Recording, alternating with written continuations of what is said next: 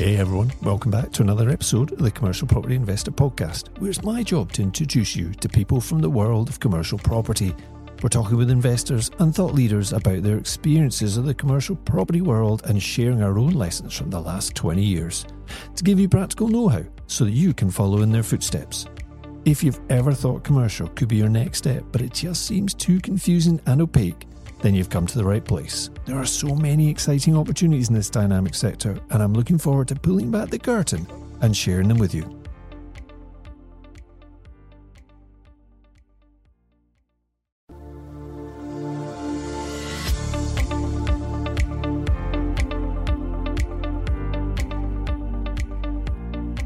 Welcome to the Commercial Property Investor Podcast, the show dedicated to the private investor, and I'm your host, Jerry Alexander we want to show you how to cross the divide from residential investing over to commercial property investing. Through interviews, tips, and lessons learned, we share experiences of investing and give you the inspiration, knowledge, and confidence to enjoy this great cash flowing strategy.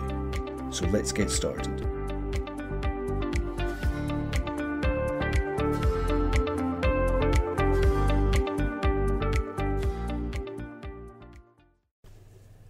Let me introduce you to a key partner for our storage container business. Willbox has over 20 locations throughout the UK and their own transport, which is just one of the reasons we choose to use Willbox for our container requirements. All of their products are available for hire, lease purchase, or outright purchase, so you can create a balance between capital expenditure up front and cash flow over the longer term. They also have their own in house fabrication and conversion facilities, which allows them to create bespoke container or modular designs just for you.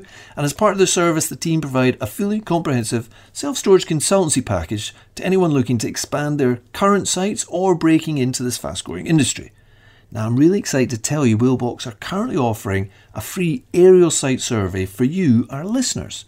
Just quote CPI Network when you get in touch, and they'll create a site drawing showing your optimal container layout. Now that's really useful.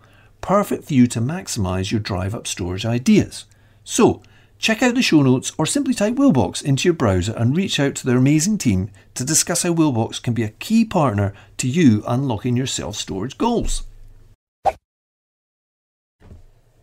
Hello, hello, welcome back to CPI Podcast. I hope you've been having a really good week. This is episode two of the new mini series on container self storage. Last time I broke down the costs that we've experienced with container site setup and those ongoing operational costs. In this episode, I'm really pleased to be able to share with you a conversation I recently had with James Dale and Tom Williams of Willbox, our mini series sponsors. Their breadth of knowledge of the industry is really fantastic, and I was able to ask them lots of different questions. The two areas I concentrated on, though, were optimizing the setup of sites, including those where you double stack containers, and then we talked about the growing trend to fit out containers for bespoke storage solutions and a multitude of other uses, including pop up shops and multi story office buildings. It was a fascinating conversation, at least for me anyway, as I love the container business. So, without further ado, let's dive in. Morning, joints. Good morning. Morning, Jerry.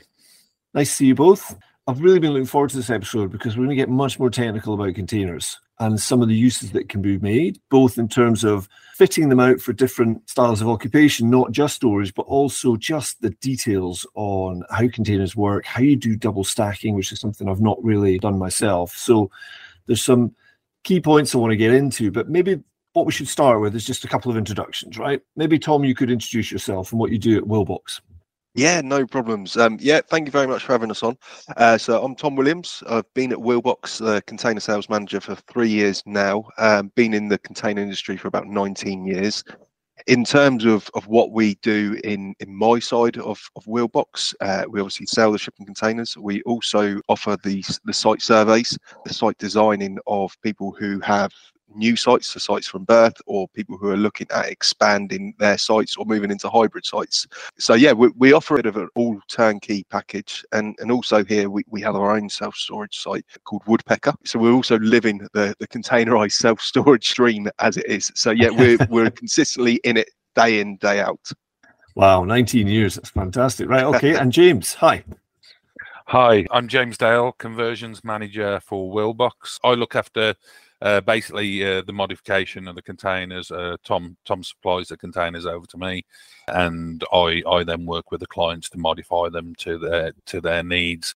I also look after the product portfolio, so uh, any, any standardized products that we offer to market, and I also support our hire fleet as well. So we've got a uh, we've got a large hire fleet, circa 3,900 units out on hire at the moment. So there's a constant need to maintain that fleet over a rolling period, but also uh, looking to update and put new product into that fleet as well. Fantastic, great. Great experience. Right. Thank you both, gents. I, I think, just through in the years, I, I, think we bought our first site that had containers 19 years ago, about the same time, Thomas, you got started. And we just had six containers that came with this building that we bought, concentrated on the building, didn't really pay much attention to them. They were producing an income, they were let out. And it was only a few years later I really recognized actually what a great business container storage business is, particularly when you've got um, occupants in a building that are, um, you know, using electric heating, lighting, all these sorts of things, and then there's the humble container, right, with with no power, heating, or anything, depending on, of course, what you're using it for, James. But in terms of storage, you know, that they're not really. You tend not to put any of those things in them, and uh, they they're a really simple business, like this sort of storage business, uh, which I really love. But I am intrigued about some of the, the developments you've been working on, James. So we'll maybe get stuck into that a little bit later on. Yeah. So let's just start by talking about the humble container, right? Let's just recap here. There are different sizes, of course, but I think the size that we've used 99% of the time is a 20 foot container. Maybe um, James or Tom, I'm not sure who, but maybe you could just give us some of the stats around the containers, overall, what the size is, what they're made of, what they weigh, that sort of thing. Yeah, no problems at all. As you rightly said, in terms of sort of domestic self storage, the 20 foot container is is the most standard type that people use. The 160 square footer, it's certainly the most popular, and it's also uh, from what we've noticed with with Woodpecker, the general public are starting to to fully aware and appreciate that is the the standard container in terms of sort of a little bit about the, the 20 foot container, uh, everything's done in feet with containers, but in yes. sort of cubes uh, meter size, it's, it's 32.6. Um, it's made of Corten steel, which is actually a trademark name for, for weathered steel. Depending on sort of the read ups of, of, where you get it from, it, they're all made in China. It'd be anywhere up to 98% of containers are made in China.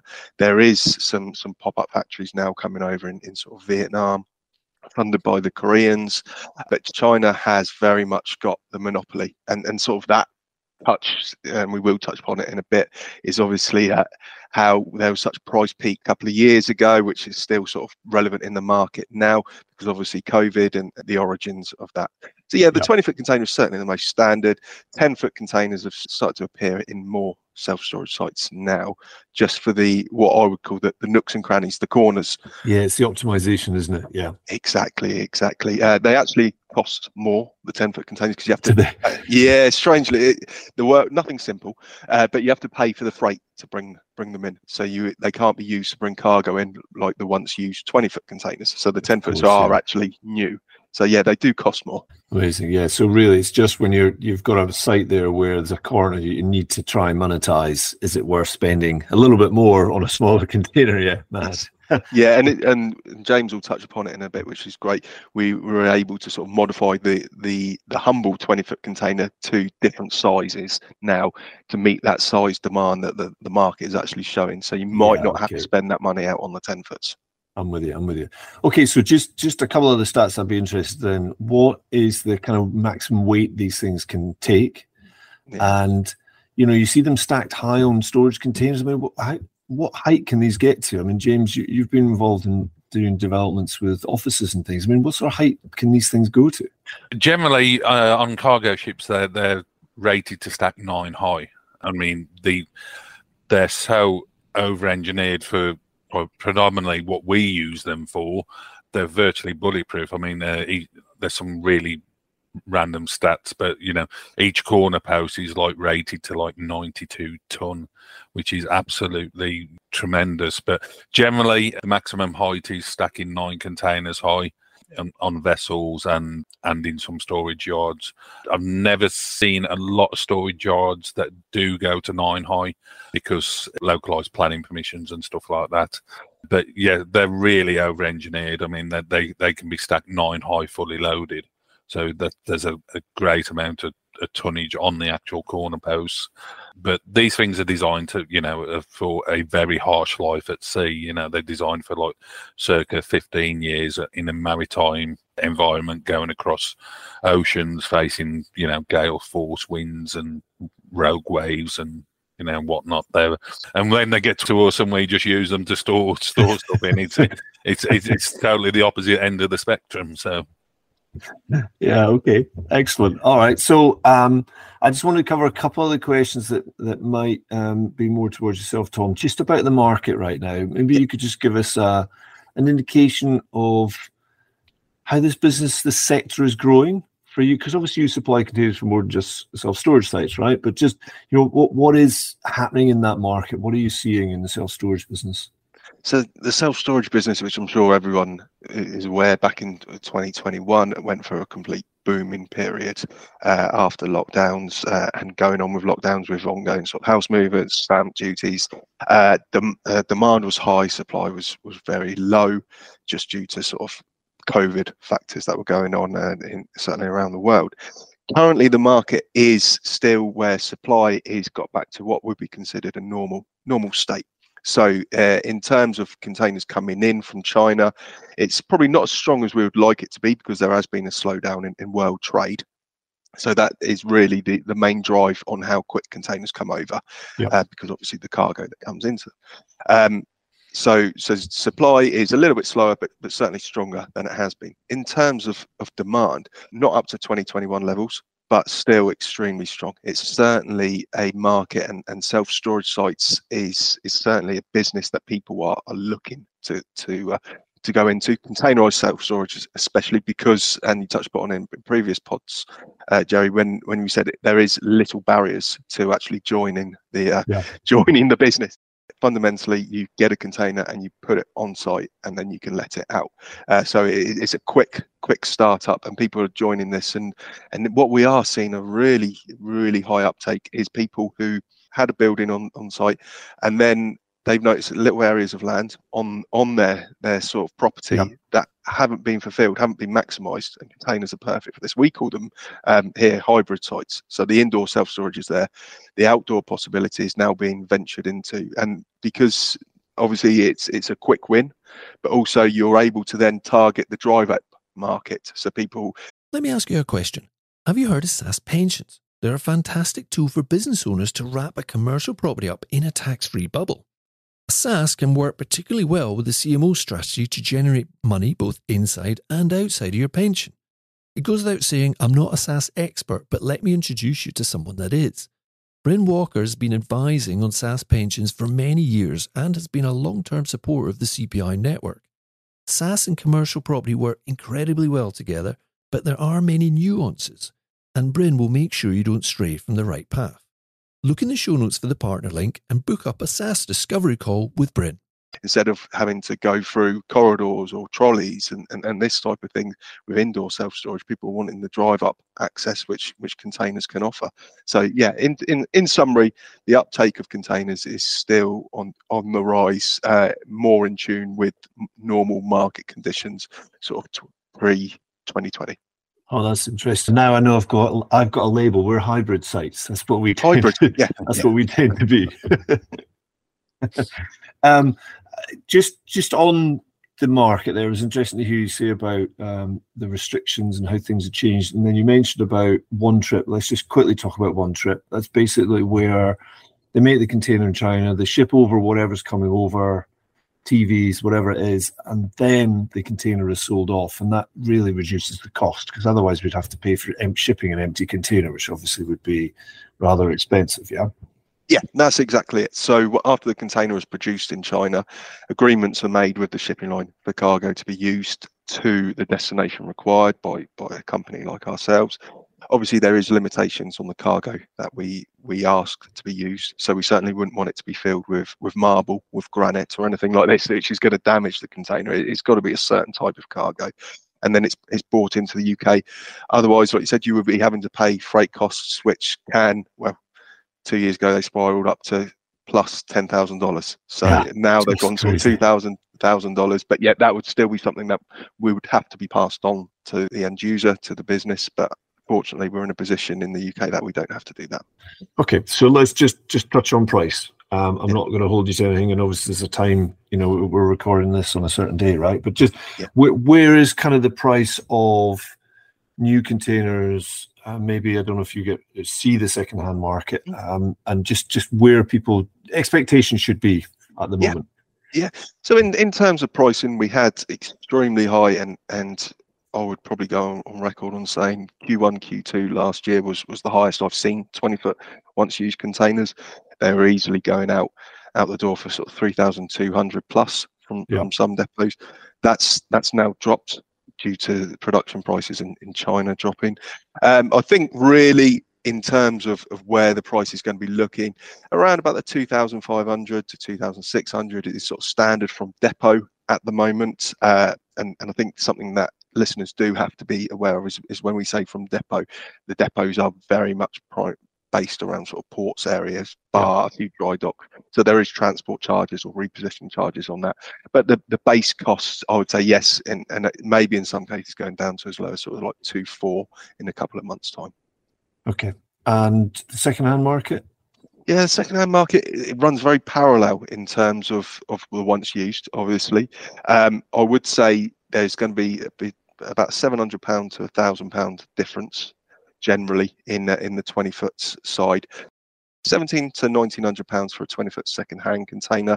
I think the only thing to note with second hand containers at the moment is is the retirement age of these. Uh, so that the age that the shipping lines are actually removing them from their fleet seems to be increasing almost every year. Uh, yeah. When I started, they used to only use them for around about 12 years. It's now notched up to around about the 18 years mark. So generally, their condition is is is not as good as as it once was. They still serve a purpose, certainly, but um, yeah, I'll just just always uh, be a little bit aware if you are buying secondhand. Try to see pictures, or or even sure. better, you don't. Yeah. Sure, you don't know quite what you're getting, mm. um, and of course, having color matching, which might be part of your planning needs, is going to be very, very difficult. Um, yes. Apart from anything else, the color does fade, so you might get three shades, four shades of green, which may have all started off at the same color at one point or another. Um, so yeah, so the price is just is under three grand now, and of course, people do have to bear in mind that there is a shipping cost as well, because that's X works, as you say. So yeah, depending on where you are in the country, you're going to be paying maybe five, six hundred pounds, maybe a bit more, depending on what, what what you're doing. And getting two containers on the back of a, a lorry is cheaper than just one because it's the same lorry. Oh, 100%. Yes. Yeah. So it's certainly something that that uh, if space warrants it, um, try to get try to get them in pairs. Certainly, as a minimum, try to get them in pairs. Yeah. Okay. Right. Let's move on to sites. So, um, what what I guess we, we, should start off with is just the basics. Like, um, what what are some of the things that people need to think about in terms of restrictions? Um, the, the, whole optimization of site we touched on earlier on about 10 foot containers things. One of the services that you guys um, provide, which I think is just fantastic, is taking somebody's um, site and working out what the best optimized design is so, what, what are some of the things that you look at when you're doing that? You know, is it transport? Is it circulation space? What, what are some of the key things that you look at? Yeah, so it's a quick summary of the, the site survey is, is myself or one of the team would come out to, to site ourselves at the earliest opportunity. We'd bring the drone as well. So we'd send the drone up and get some aerial footage. And then we can also see in the be- want of better words, actually the lay of the land, how ground conditions are, uh, just a general view of the overall area. Obviously, when we're, we're, driving to the site, we can see in uh, in terms of there's new residential properties being erected. We can then certainly see if there's competition around as well, and and, and any sort of, sort of main roads signage to be aware of. Uh, looking at sort of site optimization, it's uh, it's one of those things where I, I can be at a show at any time and someone will come up to me and say, I've got an acre site how many containers can I fit on it? And and that's great. I can give you a figure for that, and I can say, yeah, you're going to be looking circa 350 boxes, but it's obviously all down to the shape of the land. Yeah. Um, so so when we get the the aerial views, we take it back to the office, and when we don't have a a fancy design software, we do it all from eye, all from experience. Um, we look at um, certainly filling per- perimeters first, and then mainly islands in the middle. When I say islands, I'll look at uh, sections in the middle of the yard that we can then start to to not only maximise space, but also offer different sizes so we can start to entice different areas of the market so not just the 160 square foot the 20 foot containers but the smaller containers as well because there will be inquiries for these yeah. um, and then I think one of the key factors which we certainly noticed over the last year is is the phased deliveries.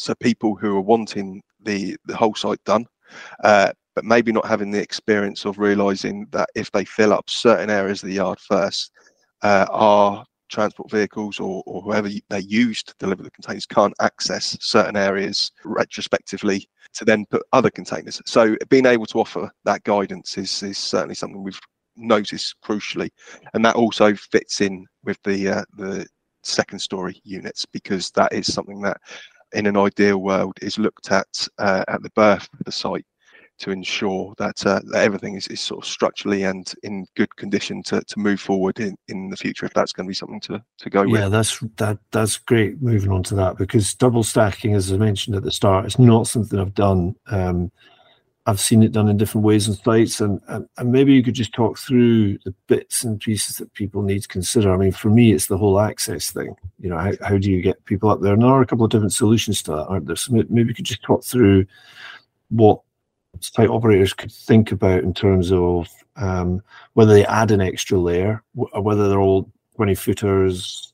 Does it increase the amount of area that you need out front for access? Just what are the different ways to deal with that, Tom? Yeah, so so looking at the second story, people go down two routes. So the first route is where they would use a container as the fundamental. I will stick another 20 foot container on top of my original container, uh, and then they would use uh, a set of roller stairs to roll up to that container, uh, open the doors, and, and, and, use it from there. Uh, there is a couple of issues with that. You one obviously are then got to be very careful health and safety wise yeah. with roller roller steps, um, and then also your ground does have to be very very sort of level and and easy to push these steps because they may be lightweight but we do have to take everyone into consideration who wants to use the, the self-storage site. Um, what we predominantly use and we build in house now uh, and we've i've got a picture of them behind is our topper containers. Uh, so the topper container is again a 20 foot container which is fabricated to have a four foot or five foot walkway through it, and then two storage units either side, or yeah. sorry, one storage unit either side, which is generally around about an eight foot square unit there. So you're looking at about 64 foot uh, square foot that can be let out. In terms of, of what people need to have this or to take into consideration to have these topper units fitted, um, one, or planning i think uh, is, yep. is always something to ensure that you've you're, you're covered that side. Um, ensure that the ground that the original containers is placed on is going to be able to uh, to withstand another container coming in. And something which we can help with retrospectively but in an ideal world is is something that is is considered beforehand is actually the leveling of the ground floor containers. Because the last thing you want to do is start having ramps big lips between the two containers on the walkways yeah. up the top. Um, eh, like I say, we've done many a site now where we have retrospectively arranged for the top containers to be levelled out to meet the bottom containers and their following container by legs and, and tilts. But you know, economically for for any of the listeners out here, it's certainly better to to do it and keep it in consideration from get the, the beginning. First, get the first ones done. Yes. Exactly. And then in terms of access, um, and again, I'll go back to my background, and I actually only did this background by, by chance. I normally use a different one, but the steps here are an absolutely great uh, example of it. So we, we would have a staircase. Um, for example, this one here is a staircase in the middle of our stack, and then two landings either side. I'm with you. Um. You can have it the other way, where you'd have a staircase just at the end of the uh, of the row, and then meet it meet it from there. Um, going back to to sort of like the pre-planning side of it, obviously, if we are looking at putting a staircase in the middle of the stack, you would want to keep that space there before um you put yeah. any any. You're losing, yeah, you're effectively losing two container spaces or whatever it is to get a yes. stack in. Just for those that are listening, you can't see that. Basically, um, Tom's picture is talking about it's basically a row of 20 foot containers. On top, there's another row of containers but they are a four to five foot gap in the middle that's created, and then each side of that container, uh, as when you go into that gap, is then doored, fitted out with doors. James, is that your standard doors or a slightly different set of doors that are on those? Um, now they're standard doors. We have modified them slightly in in that they take lock boxes. Uh. So your your standard lock box that goes on a storage size, uh, so the client can have their own uh, that put their own padlock on. That's fine. Uh, we can supply them as a 10, uh, 12 point lock in security door, just on a standard keyed double throw Euro cylinder type yeah. lever latch. Um, so we it, that's our preference is, is to put the lockbox on them, but we have clients with different preferences where we supply we supply them as the standard security door, yeah. Or you know we, we put a hasp and staple on, or you know it's, it's pretty much to, down to the client client's preference on that type, type, of fitting they put on there. Yes. So so basically this this row container is sitting on is it a concrete plinth or a whole concrete slab that's there, Tom? Uh, so that one there is actually a whole concrete slab. Right, so sitting on a concrete slab. So then you've got a set of stairs, metal stairs going up to the effectively the middle of the container, and then the walkway runs through those through the that container through to the next one, through to the next one. And just again, for just an idea, Tom, what sort of cost are those containers where you've got that subdivision going on there? I appreciate there'll be lots of variables for different people, but roughly. You're looking circa around six thousand pound. Yeah, okay. And then you've got two units there up top, and they're uh, are they eight foot, eight seven foot? Yes, yeah. So these ones here are, are the eight foot ones uh, with the four foot walkway, um, and it, it, offers a great solution for people who we're finding are starting to say, obviously, land is, is such a premium to get hold of yes. at the moment, but they their demand is is extreme on their current sites. That uh, in sort of thinking the, the best way to go is the only way is up. So we've we've got yeah. to get these toppers containers on there. That's great. Okay, so what that's doing is basically on in terms of the external, it's just giving you 20 foot box with a 20 foot box on the top. But I have seen and, and you mentioned sorry, just just to go back to the point you made, you can run a, a roller accessible on the front, so it is hmm. effectively a 20 foot container. But I've also seen it where they've reduced the size of the can, container on the top at least in my mind, that's what they've done. It's not a 10 foot container, it's still a larger container, but they've maybe taken a, a, a section off the front to allow you to create a walkway. Is that another yeah, this that's a, that's a really good option um, in terms of, basically the the topper corridor can be moved to any configuration that that, mm. that you would like. So it doesn't have to be in the center. Uh, it could be moved to the front, so the walkways to the front, and then you effectively have a 16 foot unit uh, to hire out from there. Um, we do find from from precedent and from a little bit of experience with woodpecker that people going on the first floor actually uh, prefer to have the smaller size units. Um, a larger unit, say maybe the 16 uh, foot unit on top, is very close to the same size as a 20 foot unit down yep. the bottom. So people are going to be more inclined to, to maybe look at uh, the 20 foot at the bottom, especially pricing wise. So yeah, that's the only thing that, that we have noticed with that. But yeah, certainly in terms of configuration, anything is possible of how you'd have the walkway and the storage unit. And if, if you go for 20 foot and 20 foot walkway at the front, in your experience, Tom, what price difference have you seen on site? So have you seen much price difference at all between the, the ground floor access versus up a set um, stairs? Yeah, it, that would obviously depends on on the on the current demand. Sure. So you would consistently have to be checking pricing. Um, I, from what my past experience is, I would notice that you would be looking at maybe anywhere between sort of forty pound less per month by going top floor. Um, because of the hassle that's involved in it. But obviously, yeah. if you've got such a strong demand for containers and people are willing to go and use the roller stairs, then it's just a case of actually, you know, having that discussion with with customers and uh, and deciding if, if you're going to vary it. But I would I would tend to always try to push for the smaller units on top. I think that is that is certainly going to going to uh, um, increase demand. So people are going to be more interested in those. Brilliant. Okay, thanks, Tom, and and I appreciate that you've extended an offer to our listeners for anybody that wants to have that free survey uh, just to reach out and we're going to put some of the details about that in the show notes so people who've got a site they're looking at can actually get in touch and and get some numbers and do you always go to site do you sometimes do it from google if there's good quality information there or Yeah, to be fair, it's entirely up to the listener or whoever gives us a call. We're more than happy to come to site. Got no problems going going anywhere across the UK to do okay. it. But yeah, if, if someone is doesn't have the time to meet us on site and would like us to do it from Google, we can certainly do that as well.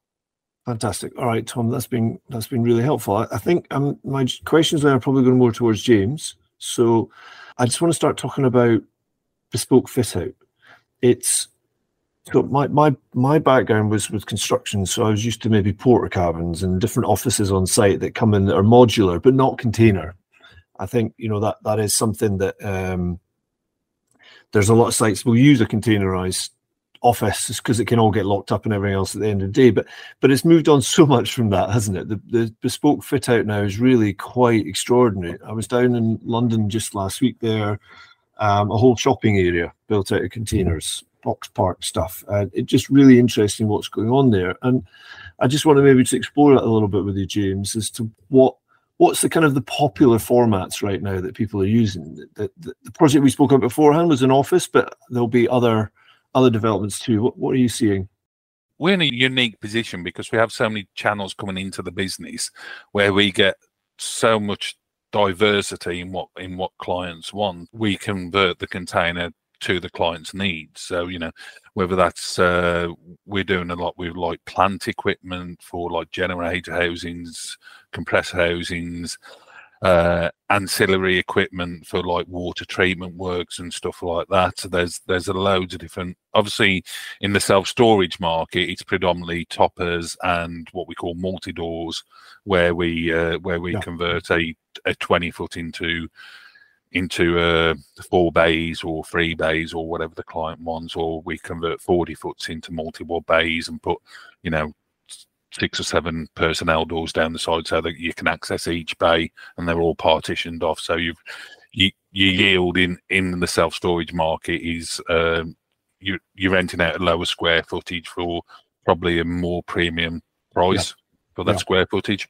But going to like bespoke conversions, we obviously utilize containers for singular builds or modular builds where we're joining them all together.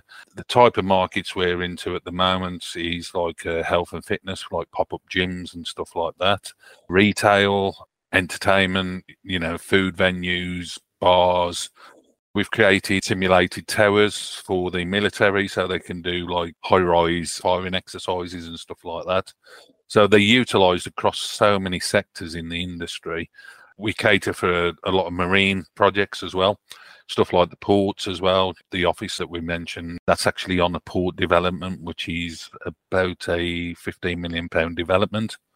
Uh, so that's where a new port terminal is being created. So we've we'll utilise the containers uh, for their operate uh, operations office. Uh, so that that was 11 40 foot containers joined together uh, over two stories. Uh, so that creates all the mess, mess facilities for the workers, reception area for visitors, an upstairs operational offices, hot offices, uh, a boardroom for a meeting. It got a, a, deck area upstairs as well, so that you could actually go and walk out onto a deck and overlook the uh, the port development as well. The idea around that was when you're in a container port, you you need to see everywhere on site. So visually, you want to be looking 360 degrees around site. So the design of that was uniquely driven by that, where we positioned all the windows. So wherever you are in that office building, you have a direct line of sight of where you want to look, basically externally. So, so yeah, so for listeners, there's you know you have this vision of, or I would have a vision of a box with a door, but this is not a box constructed with six foot and eight foot. It's basically you effectively remove the walls. You can remove these walls. And uh, one of the questions I did have from a structural point of view was if you've got a 20 foot or a 40 foot container and you remove the wall, do you need certain supports along that? What's the kind of frequency that you need supports, or can you actually open these things right up?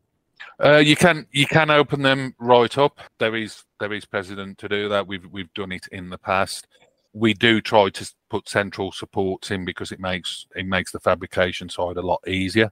Mm-hmm. Um, so if you typically put the side of a container out, what you'll find is that the roof becomes like a piece of paper, you'll be able to fold it like you know with tags and bows because you've taken out all the reinforcement from the corrugation. Yes. Uh, so what we what we do, we then fabricate a heavy box section frame, or that could be what we call PFC parallel flange channel frame, uh, welded back into the structure to to replace that rigidity. And we also leave a certain amount of corrugation in the roof as well to help support the roof. Uh, so you've got an additional frame, you've got a additional corrugation left in. That's then fully welded in. And it's important to note that when we join them side by side, you've then got two frames that then mate side by side and they're welded together on right. side. You know, you're increasing the strength massively to what you've actually taken out of the container. It's also important to note that you don't just have to reinforce the roof, you then have to reinforce the floor as well. So what we do as well is we weld another another piece of framework into the substructure of the container. Okay. To keep the rigidity back there as well. Yeah, because otherwise the walls would have been holding it up effectively. Yes, yeah, yeah. yeah so, um, and on when we're doing multi-story developments as well, what we'll do, we'll we'll place stilts between the containers. Predominantly, a container is designed to sit on four or four corner castings. Yep. Uh, and that's where it holds its strength. All, all, the, all the load is transmitted down the corner post. But then, obviously, when you start modifying the containers, you're you're you're not reducing the strength of the corner post, but you know that you're creating more flex in the box. So what what we then do is that we then prop and reinforce that on site as well when we're doing the containers.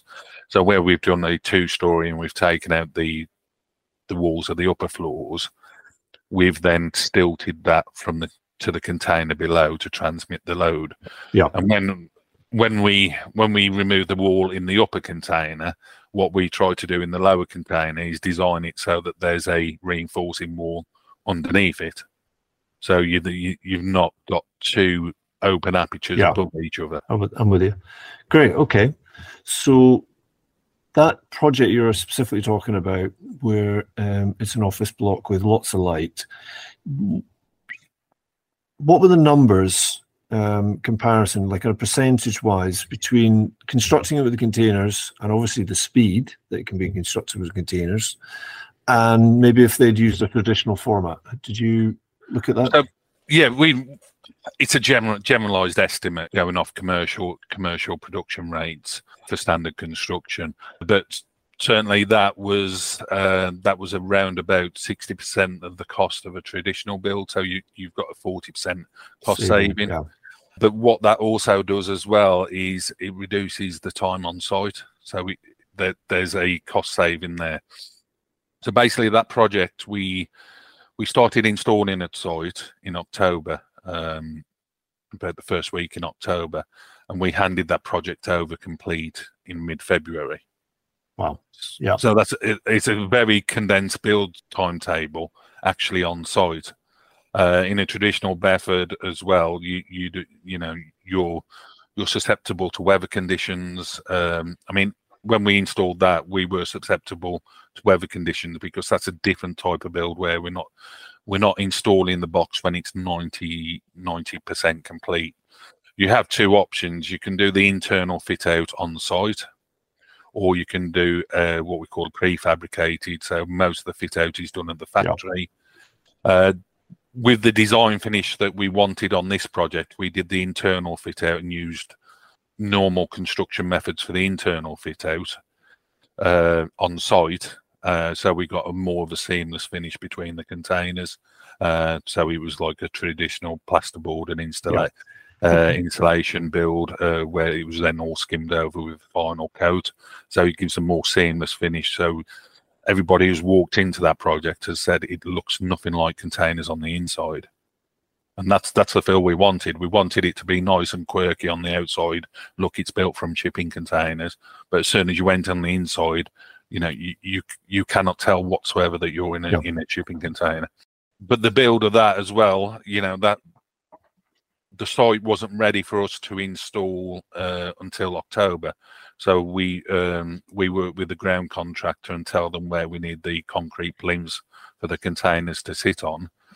Uh, but the the groundworks wasn't ready till October. However, we started building those units in June. So we're we're kind of three or four months Yeah. ahead of site. So you know that that's that's all prefabricated back at our back at our uh, Southampton factory, basically. So it cuts down a, big chunk of the build time on site. You've not got trades on site for a long period of time. There's a cost saving there. So you know, as opposed to a traditional bricks and mortar, you're looking at about a forty percent cost saving.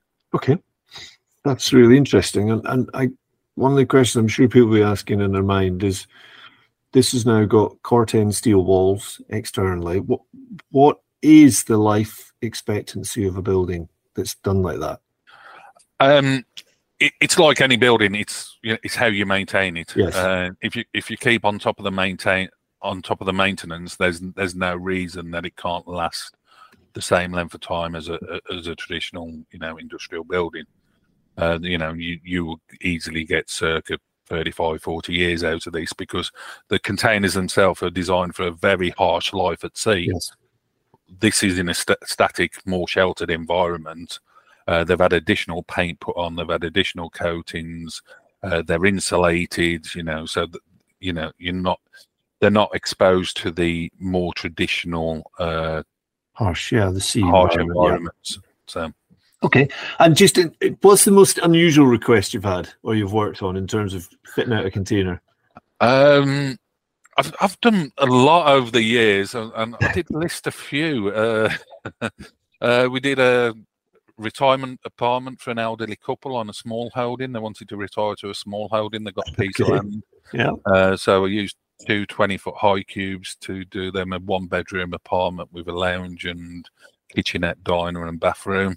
So yeah, that was a bit strange one, but then it was all clad as well. So it, it- again, it looked nothing like a container by the time it was finished.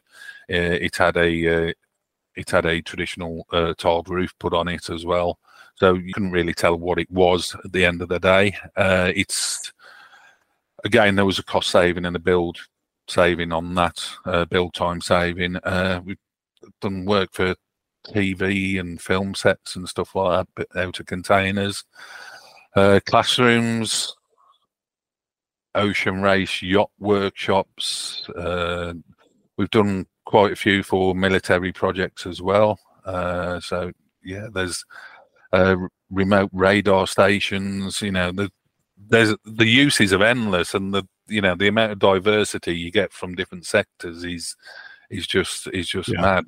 It it really is. I You know, it's, it's just down the imagination. We, we've actually, when I think about it, we have got one container um, that we use ourselves, which has actually got our biomass heating system in. So basically, the whole thing got dropped in, connected up with a few pipes, done.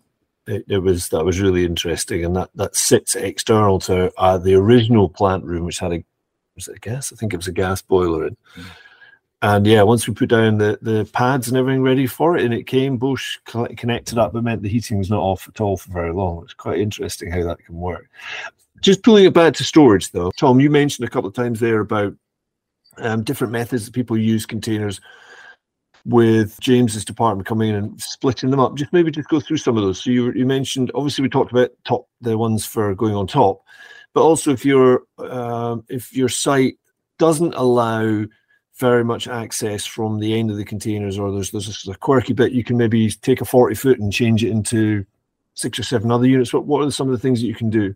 Yeah, so so looking at them, we actually term them as called multi-door containers, and it's exactly what you said. You put the container um, and you turn the container to then be side facing, Yeah. with entry from the side, split into separate storage units.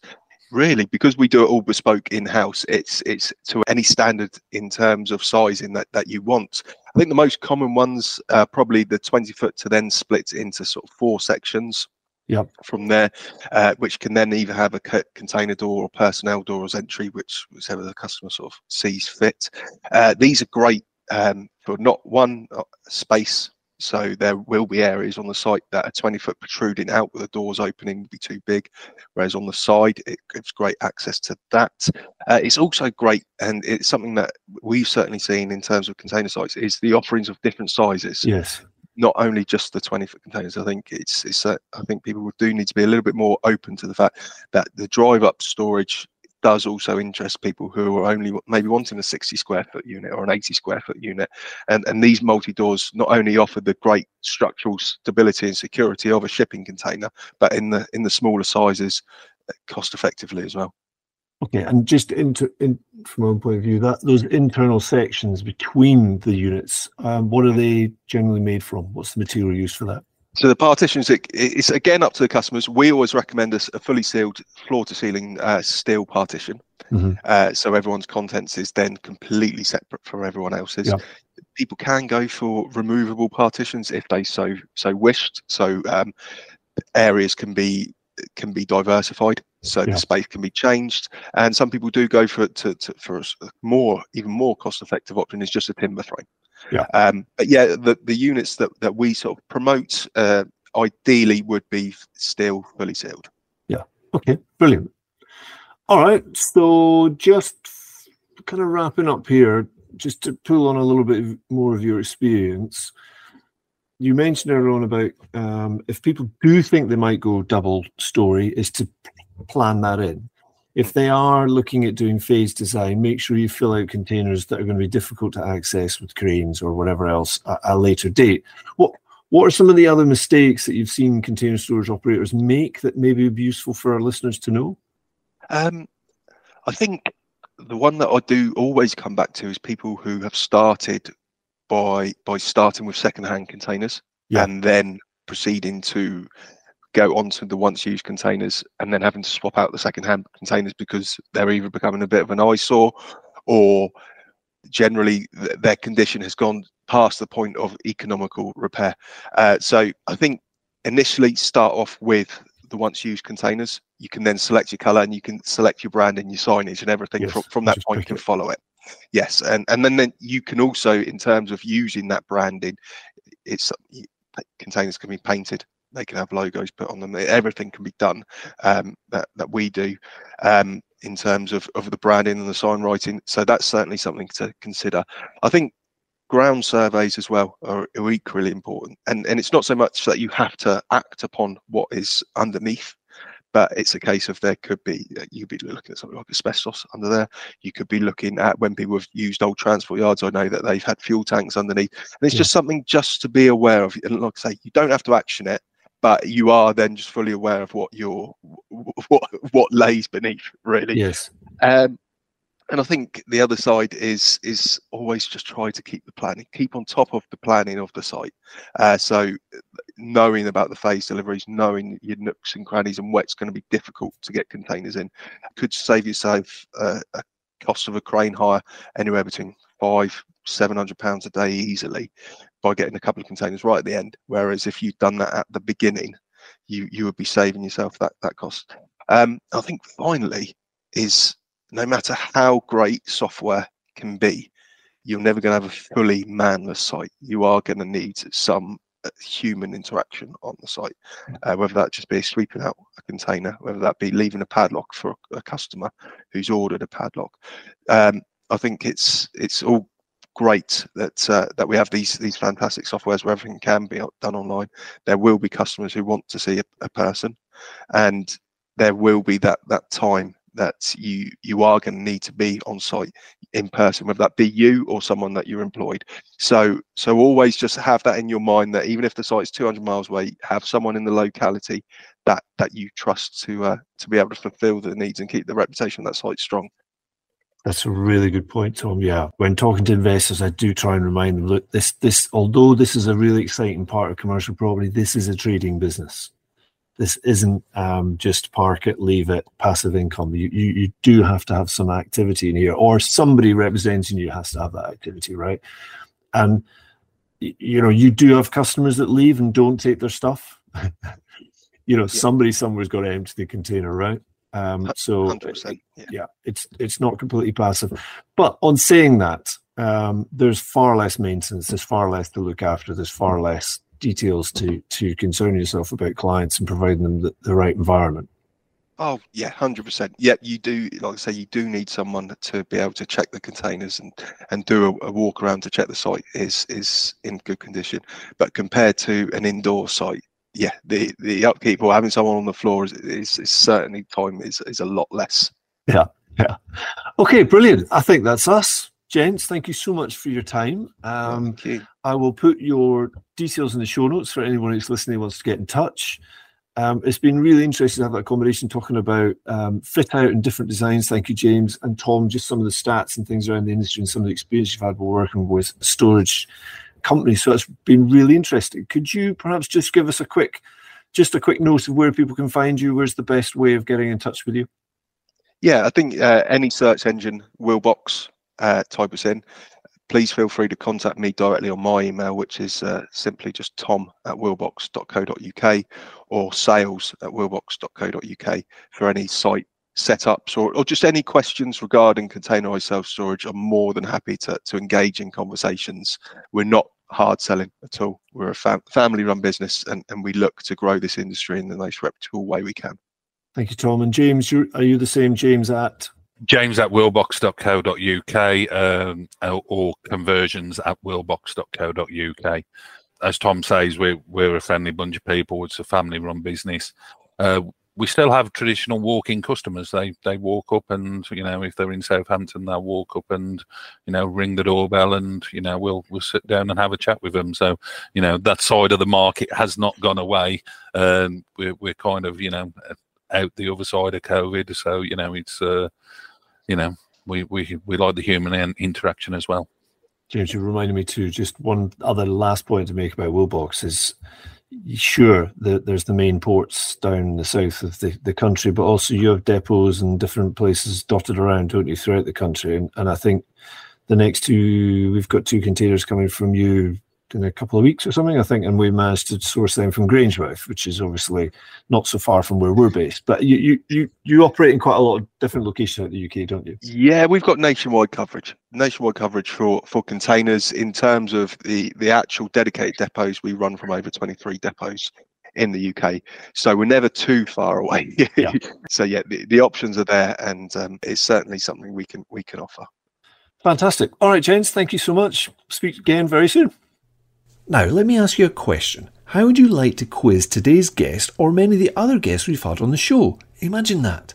Well, every month we hold a private podcast guest Q&A session for all of the CPI network, and it provides the members an opportunity to ask those burning questions or those that might be answered a little more frankly when the microphone is turned off. This is just one of the benefits of joining the CPI network. Check out the Get in the Swim membership to see how you too can pose your own questions to our guest experts. There are, of course, many other benefits to members, including face to face networking and educational days, plus lots of online content created specifically by private investors for those that want to expand their property portfolio to include commercial assets. It's a fantastic way to gain more knowledge and confidence around commercial property, and it's great value. So why don't you come and join us by getting in the swim?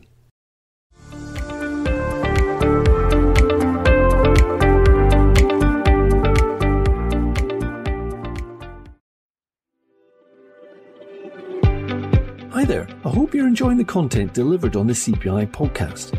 Even though it's free to listen to, it actually takes quite a bit of time and financial commitment to deliver each and every episode.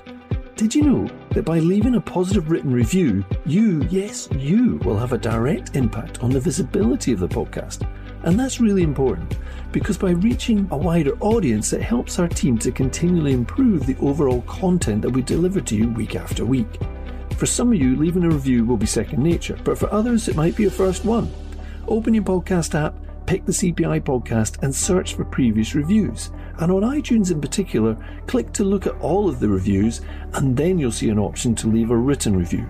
Go on, it'll only take two minutes, and it'll really make our day. And we genuinely read every single one of them.